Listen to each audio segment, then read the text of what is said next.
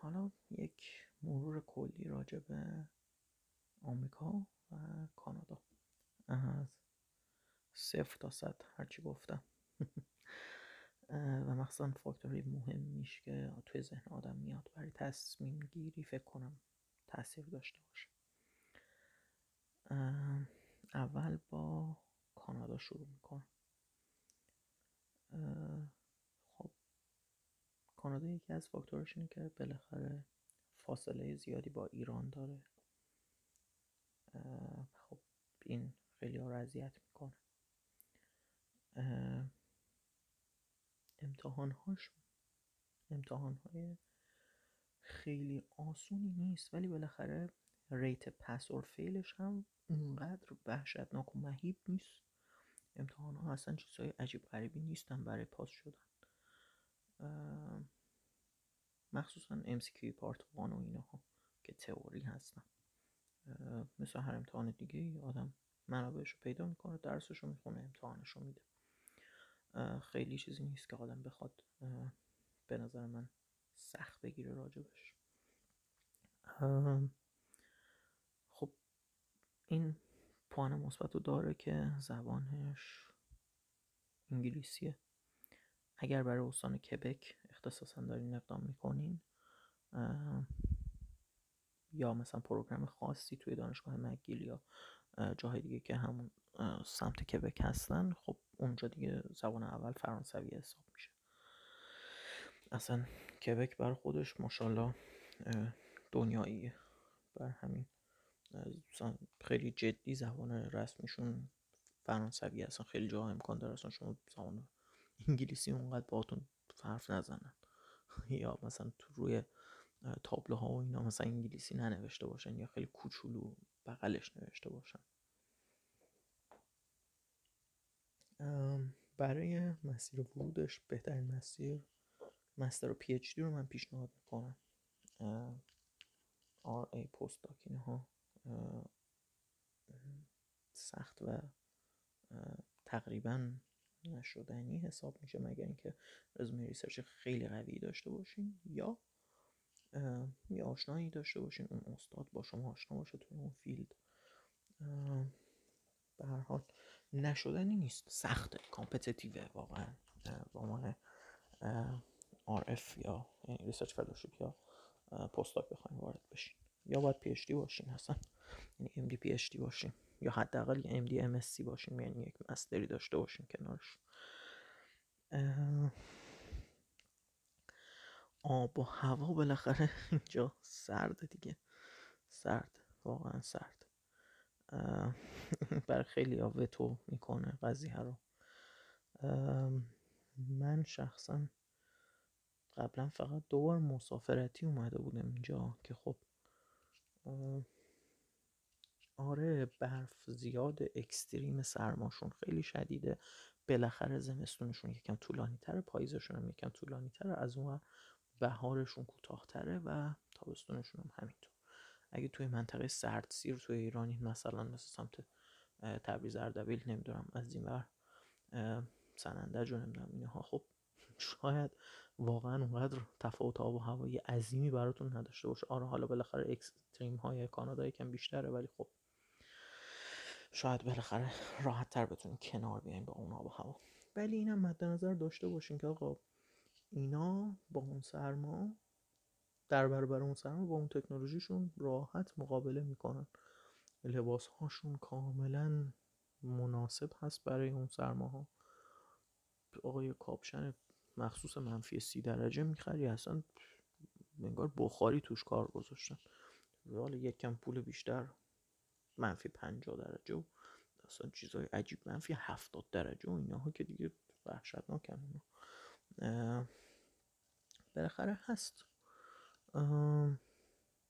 راه های deal کردن باهاش هست.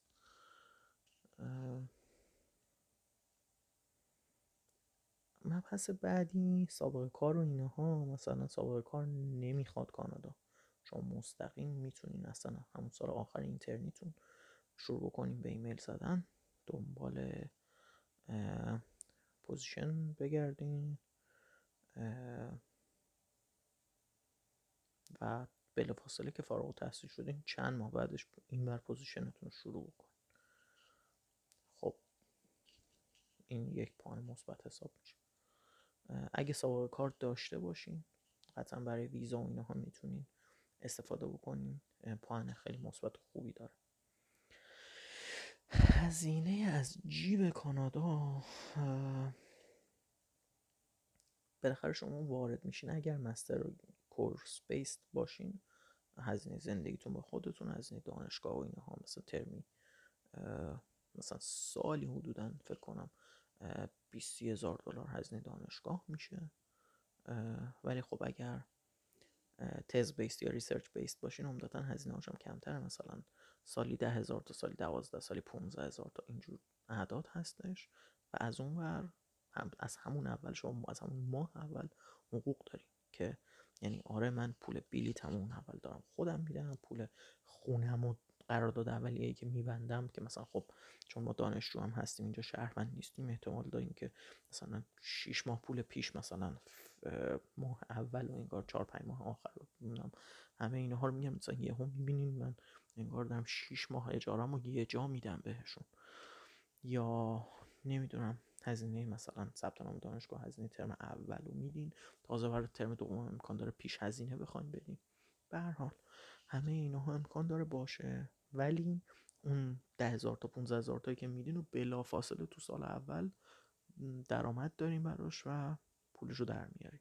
ولی از مسیر research درآمد امکان داره کم باشه. اگه تلاش بکنین می‌تونین با چند تا award ی یکم یک دو تا grant اضافی درآمدتون رو به اون لولی برسونین که خرج out of pocket نداشته باشین. اما خب بالاخره امکان داره سالی 5000 تا 10000 تا حتی. بستگی به سبک زندگی خودتون هم داره خرج out of pocket داشته باشین اینجا و بستگی خیلی هم بستگی داره چه شهری هستین یعنی شهر با شهرش خیلی فرق می‌کنه. یعنی یو آفتی اگه باشین خب مجبورین برین. وسط داونتاون تورنتو مثلا خوابگاه یا خونه بگیرین خیلی هزینه ها بالاتره. هزینه همه چی بالاتره. یعنی حتی مکمستر که همیلتون هستش و یک ساعت فاصله داره با داونتاون تورنتو خب به جاش از اونور هزینه های زندگی هم اونجا هزینه خونه و اینا هم اونور خیلی منطقه تر میشه. بالاخره بازم چون تو تاون های دورور یه شهر بزرگ متروپولیتن هستش بازم هزینه هاش کم نیست. مثلا ونکوور خیلی هزینه هاش بالاه نمی‌دونم. مثلا شاید سالی 20 25 هزار تا 30 هزار تا نیاز داشته باشین برای اینکه بتونین زندگی دانشجویی okay داشته باشین و از اونور هزینه های خونه خوابگاه و هزینه های زندگیتون رو در کنار هزینه دانشگاه بخواین کاور بکنین. که البته اینا همشون همونطور که گفتم با حقوق مستر یا پی اچ دی های ریسرچ بیست و تز بیست و چند تا award و grant تو آر ای و تی ای و اینجور چیزا در میاد. ولی اون اولش امکان داره یه ده 15 هزار تا از جیب لازم بشه بذارین. برمیگرده ولی امکان داره لازم بشه که بذارین. دیگه ویزا. ویزای اولیه که وارد میشین برای مستر پی اچ دی و اینها برای استادی پرمیت شما اقدام خواهیم کرد. همه چی الان آنلاین راحت از توی پورتال. می‌تونین اقدام بکنین و والا ویزا خیلی mood یه. هی بعضی اوقات تو فاز reject کردنن بعضی اوقات تو فاز accept کردنن. بالاخره شما هرچی دانشگاهتون معتبرتر باشه position تون بالاتر و معتبرتر باشه شانس rejectی تون کمتره. ولی دو تا چیزی که توی ویزا باید به اون officer اثبات بکنین. یکی اینکه آقا من حتما برمیگردم دو اینکه تمکن مالیمو دارم که خب با هم فیش بانکی و نمی‌دونم اینجور چیزا میشه چیز که انجام داد و درخواست داد و توی رشته های بالا من نمی‌تونم بگم که reject ی ندیدم. یعنی من حتی PhD با fund نمی‌دونم با سابقه ویزای مسافرتی به کانادا هم دیدم reject شده باشن متاسفانه. ولی اینا خیلی زمانی هست. یعنی یهو یک peak reject ها میفته و مثلا به خاطر اینه که اونور تو افغانستان یه اتفاقی افتاده. اینور نمی‌دونم تو اوکراین داره یه جنگی میشه. چه می‌دونم اینور تو سوریه فلان شده. ما رو شروع می‌کنن به reject کردن. چه می‌دونم. خب خیلی از این بچه ها که position درست درمون دارن فوقش بعدش باز با وکیلی شکایتی می‌کنن و آره یه سه ماه چهار ماه یه هزار دلار دو هزار دلار هزینهش میشه ولی می‌گیرن ویزاشونو. ولی خب بچه های که رشته های پایین تر و نمی‌دونم خودشون سن خیلی بالایی دارن و خیلی position درست حسابی وارد نمیشن و نمی‌دونم اینها. شاید شانس reject شون بالاتر باشه. که خب برای ماها نیست این مبحث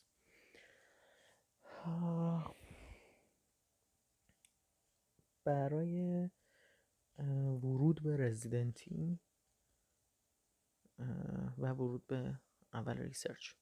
کلا ببین جمعیت کانادا سی و نمی‌دونم سه چهار میلیون سی و هفتش میلیونه. حالا هر جمعیت استان کالیفرنیا US به تنهایی نزدیک 40 میلیونه. زیر 40 میلیون 38 9 میلیونه. یعنی یه استان آمریکا به تنهایی جمعیتش از کانادا بیشتر به طبع فرصت هایی که شما بخواین براش apply بکنین و واردش بشین کمتره. بر همین با US مقایسه نکنین. کانادا رو مثل یکی از استانهای US بررسی بکنین یه استان پرجمعیت یو اس. اون موقع منطقی میشه. این آره مثلا یه 18 تا 20 تا 25 تا مثلا دانشگاه پزشکی هست. نمی‌دونم اینقدر position هست. من می‌تونم برای اینها apply بکنم و اینطوری اینطوری باهاش برخورد کنیم و از اون ور مبحث research توی کانادا و آمریکا خیلی interchangeable می‌تونه باشه. یعنی من اینو مستقیم از program director program director رادیولوژی شنیدم. با خودشون صحبت کردم گفتش که research تو خواستی بگذرونی جایی اروپا نرو. اگه رفتی برو آمریکا حداقل. اگه بعدا رزیدنتی می‌خوای بیای کانادا. چون که ما با همکار آمریکاییمون خیلی بیشتر در ارتباط هستیم. خیلی بیشتر همدیگر رو می‌شناسیم. الوا رو هم قبول داریم. سیستممون خیلی شبیه هم دیگه است. ویزاهای هم قبول داریم. خلاصه. بر همین دوباره برمیگردیم به این قضیه که کانادا رو یکی از استانهای یو اس می‌تونین حساب بکنین تقریبا. با مقادیری تفاوت. اما می‌رسیم به مبحث ورود به رزیدنتی و اینکه بعدا چه رشته ای من می‌خوام برم آینده شغلی چیه.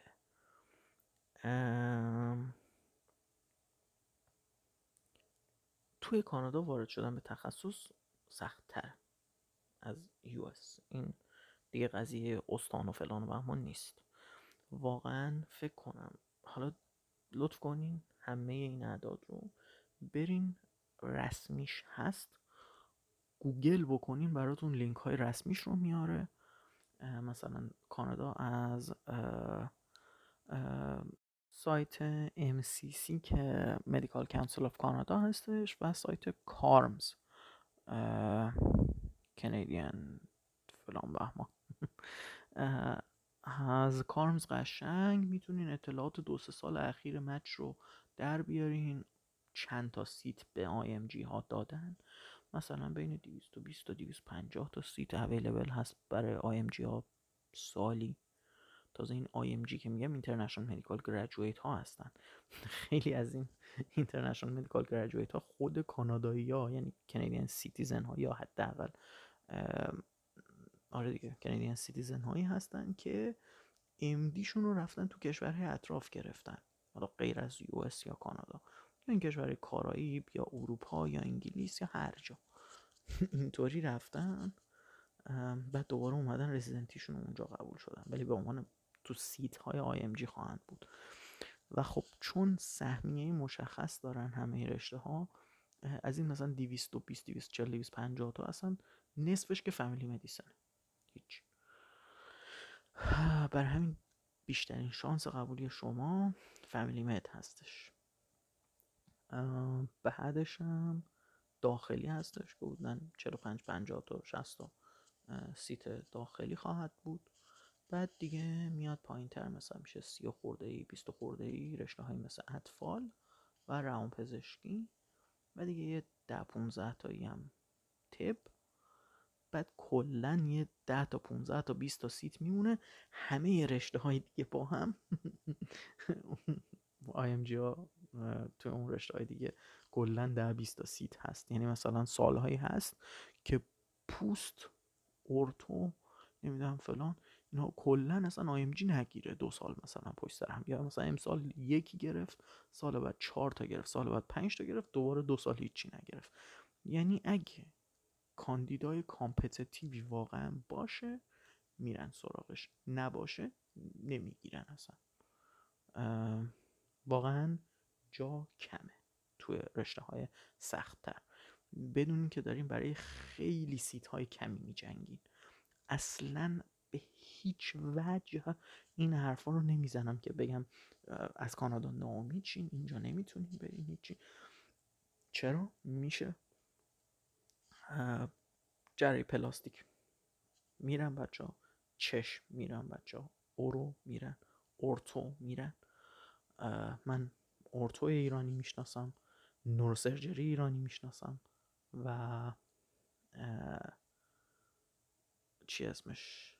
جراحی زیبایی ایرانی می‌شناسم. میشه؟ سخته ولی میشه. فقط علم به این رو داشته باشین که دارین برای چه رشته های بیشتر شانس دارین و اگر برای رشته های سختتر و competitive تر می جنگین دارین برای چند تا seat می جنگین آینده شغلیشون اینجا های بسیار بالایی دارن. مثل یو البته بعضی از استان ها تکس های خیلی بالا هم مجبورن بدن از اون خب رشته مثل فامیلی مدو اینترنال و اینها با درآمدهای انتری لول 150 تا 200 هزار تا شروع میشه. خب این عددی که میگم همه بیفور تکس مثلا یهو می‌بینید 30 35 40 درصد بعضی اوقات بهشون tax می‌خوره تو درآمدهای خیلی بالا. ولی خب خیلی از متخصص خیلی از رشته ها میرن همینطوری 300 هزار تا 400 هزار تا 600 هزار تا.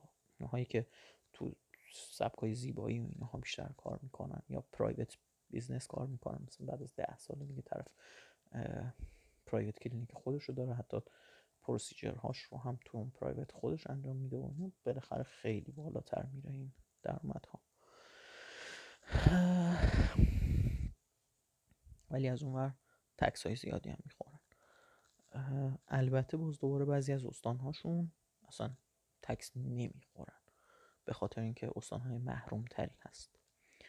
گفتم محروم یه نکته که راجع به رزیدنتی کانادا مد نظر داشته باشیم بعد از اینکه تخصص تموم بشه شما توی همون استانی که residency تون رو گذروندین باید چیزی به نام return of service یا ROS بگذارین که دقیقا همون طرح خود ماست.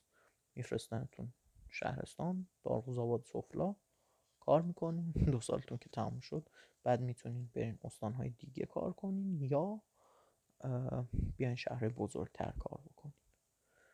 یا مثلا برین private business و اینها را بندازین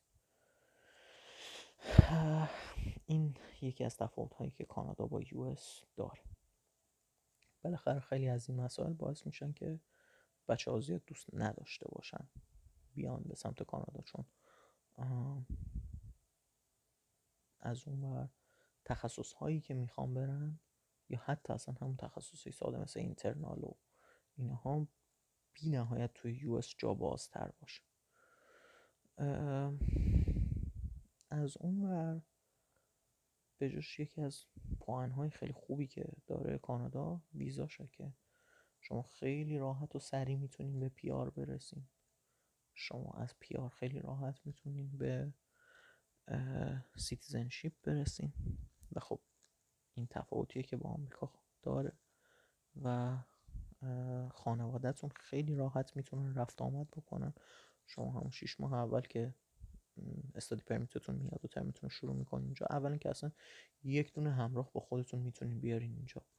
حالا هر کی باشه اون آدم partner باشه یا مادر پدر برادر خواهر هر چی باشه که اون شخص بعد اجازه کار اینجا خواهد داشت. اصلا به خانوادهتون دعوتنامه میدین که به عنوان ویزیتور بیان میان راحت.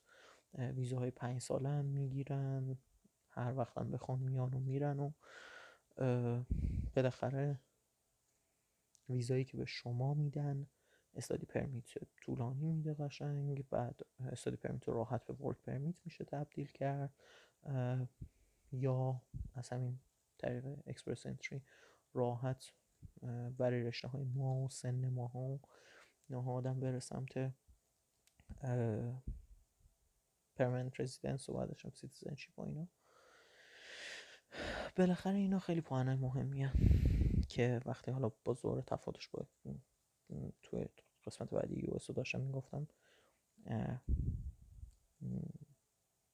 فرقا بالاخره تو کیفیت زندگی خیلی امکان داره تاثیر بذاره. من خودم یکی اینکه خانواده خیلی زیاد کانادا داشتم و بعد همین قضیه که ویزاها خیلی راحت تر میشه ویزاها رو گرفت. نمی‌دونم یه های ترامپی نمیاد که ایرانیا رو یه ممنوع ورود و اینها بکنه.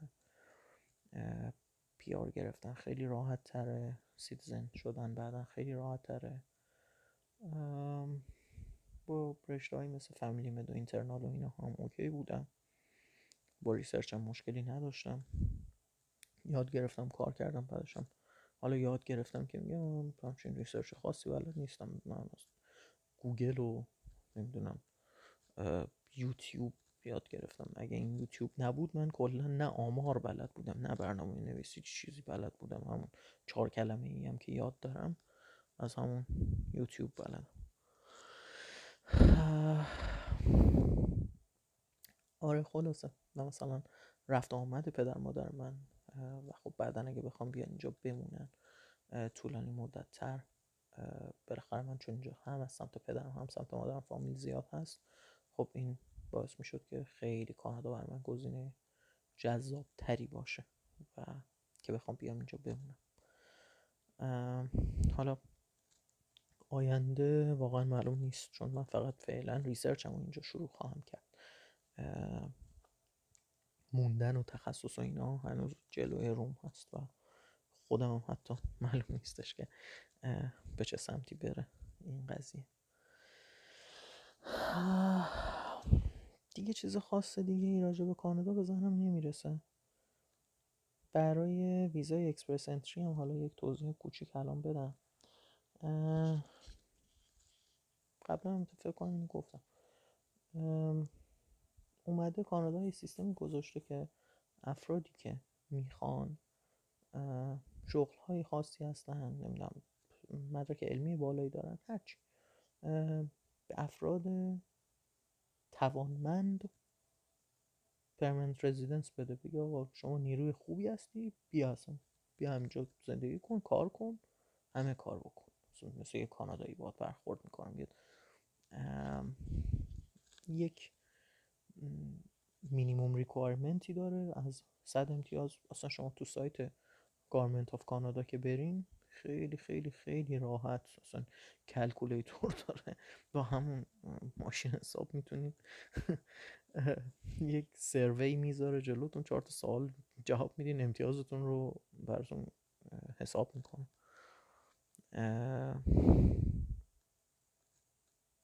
پیشنهاد می‌کنم که برین از همون tool های اصلی چک بکنین و فقط به حرف علکی من بسنده نکنین.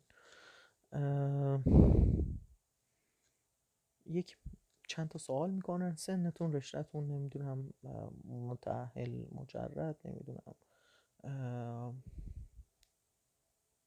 زبان. از اینجور موارد رو سوال می‌کنن. شما جواب میدین. مینیمم یک مدت زمان سابقه کاری می‌خواد.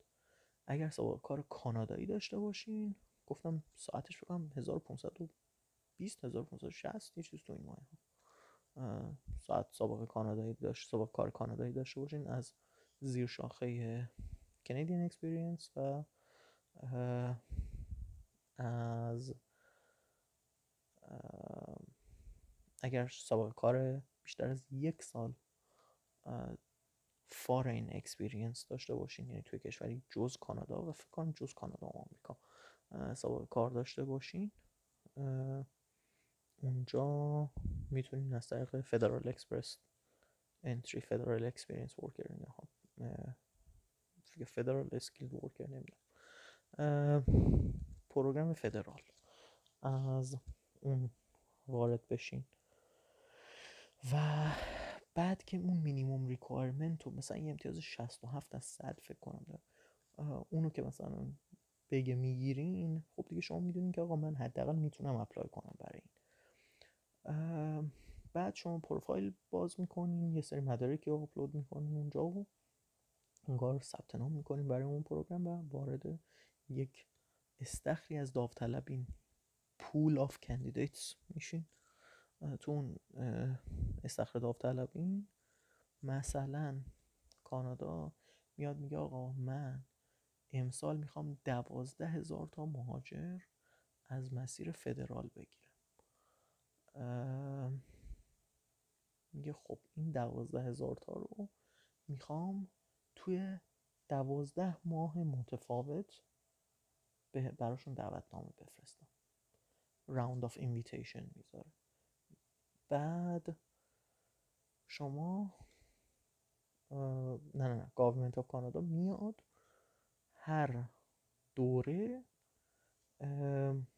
اون استخر داوطلبین رو نگاه می‌کنه. به هزار نفر اول از لحاظ امتیازی دعوتنامه میفرسته و بعد اون افراد مثلا 6 ماه یه سال اینا وقت دارن که سری کارشون انجام بدن و پیارشون رو بگیرن در اون 6 ماه یک سال آینده و از وقتی که اینویتیشنشون رو گرفتن بعدشون پاشن بیان کانادا و به عنوان یک پرمننت رزیدنت زندگی کنن اینجا و کار بکنن و یه سه چهار سال هم باشن بعدش می‌تونن درخواست citizenship بدن.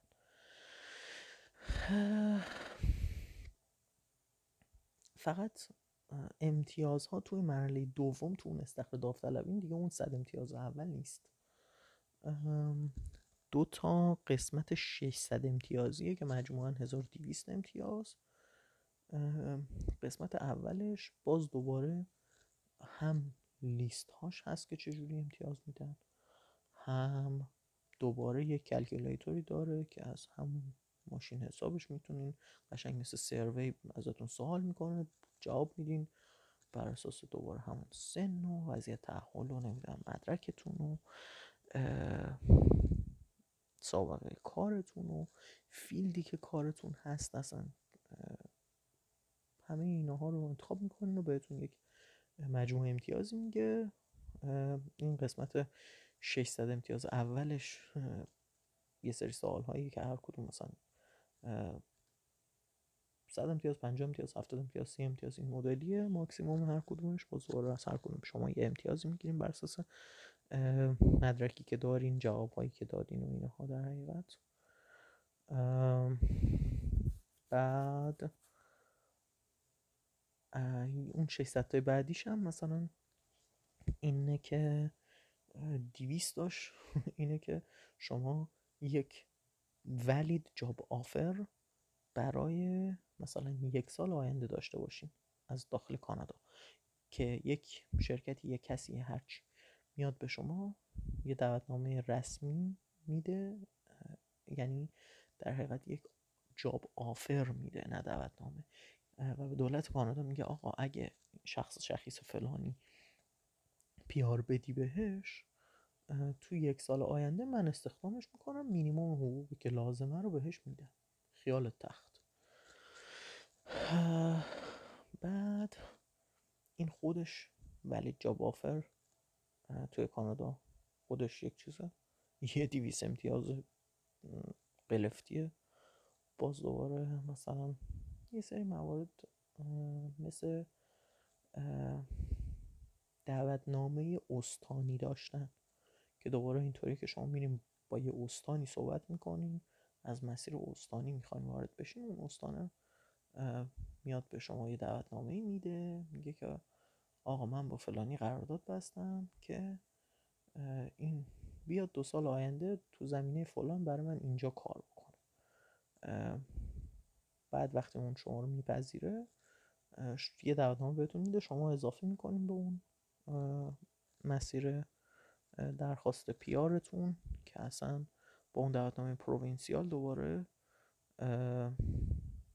یه دیویس امتیاز مثلا اون مدلی می‌گیرید خلاصه میاد گفتم مثلا دوازده هزار تا امسال می‌خواد بگیره کانادا. تو دوازده دوره متفاوت هر دور میاد این استخر داوطلبی رو چک می‌کنه. به هزار نفر اول اصلا مهم نیست امتیازت چقدر باشه. به هزار نفر اول چیز میده دعوتنامه میده تو هر ماه. اینطوری کل سالش دوازده هزار نفر از مسیر فدرال اکسپرس انتری مثلا گرفته. برای همین این کف امتیاز و اینها وجود نداره. یکم متغیر هر دوره می‌تونه فرق بکنه. قبلا می‌گفتن 410 15 20 اینها بود. الان همینطوری فکر کنم داره میره بالاتر. خواهش می‌کنم برین document های رسمیش رو از توی سایت پیدا بکنین. یک کم چرخ زدن و دور خودتون چرخیدن شاید داشته باشه ولی پیدا می‌کنین اعداد رسمیش رو که آقا مثلا تو این سه سال اخیر federal چقدر گرفته Canadian Experience چقدر گرفته و و و. کف امتیازشون اینا چقدر بوده؟ میانگین امتیازشون چقدر بوده؟ خیلی خیلی خیلی کامله همه اطلاعاتی که راجع به residency و اینها تو CaRMS بخواین پیدا کنین راجع به ویزا بخواین تو این سایت Government of Canada یعنی CIC و اینها پیدا بکنین. و مسیر خیلی براتون مشخص تر میشه. مسیرهای ورود دیگه هم هستن برای ویزا گرفتن و PR گرفتن. همین program های provincial که هر استانی قوانین خاص خودشو داره. مثلا شما قرارداد میبندین که آقا یه سال دو سال سه سال عمدتا دو سال مثلا میرین براش مثلا توی field فلان کشاورزی کار می‌کنین توی field مثلا پزشکی کار می‌کنین. بعد بعد از اون دو سال سه سال دیگه اجازه دارین که توی استانهای دیگه کانادا هم زندگی بکنین و کار بکنین. که بعد اونطوری بهتون دعوتنامه خاص میدن استانهایی مثل نووا اسکوشیا نمی‌دونم ساسکاچوان دیگه. نوناوونت اگر اشتباه نکنم اسمش رو یه نانوونت خیلی مطمئن نیستم اینو. فقط دیدمش اینجوری تو نقشه که از این های بیخ آلاسکاه که فقط حالا نه که فقط ولی خب جمعیت اصلیش اصلا indigenous های خود اینجا هستن. یعنی سرخپوست های که اینجا بومی های اینجا هستن. خلاصه این مدل program ها هم وجود دارن برای ورود به کانادا.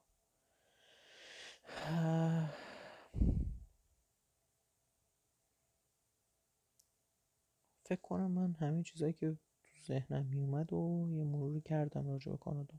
دیگه چیز دیگه ای به ذهنم نمی‌رسه. امیدوارم هر سوالی چیزی داشتین. بعدم بتونم جواب بدم یا اضافه بکنم به این voice ها تو voice بعدی بخوام US رو یه مروری بکنم.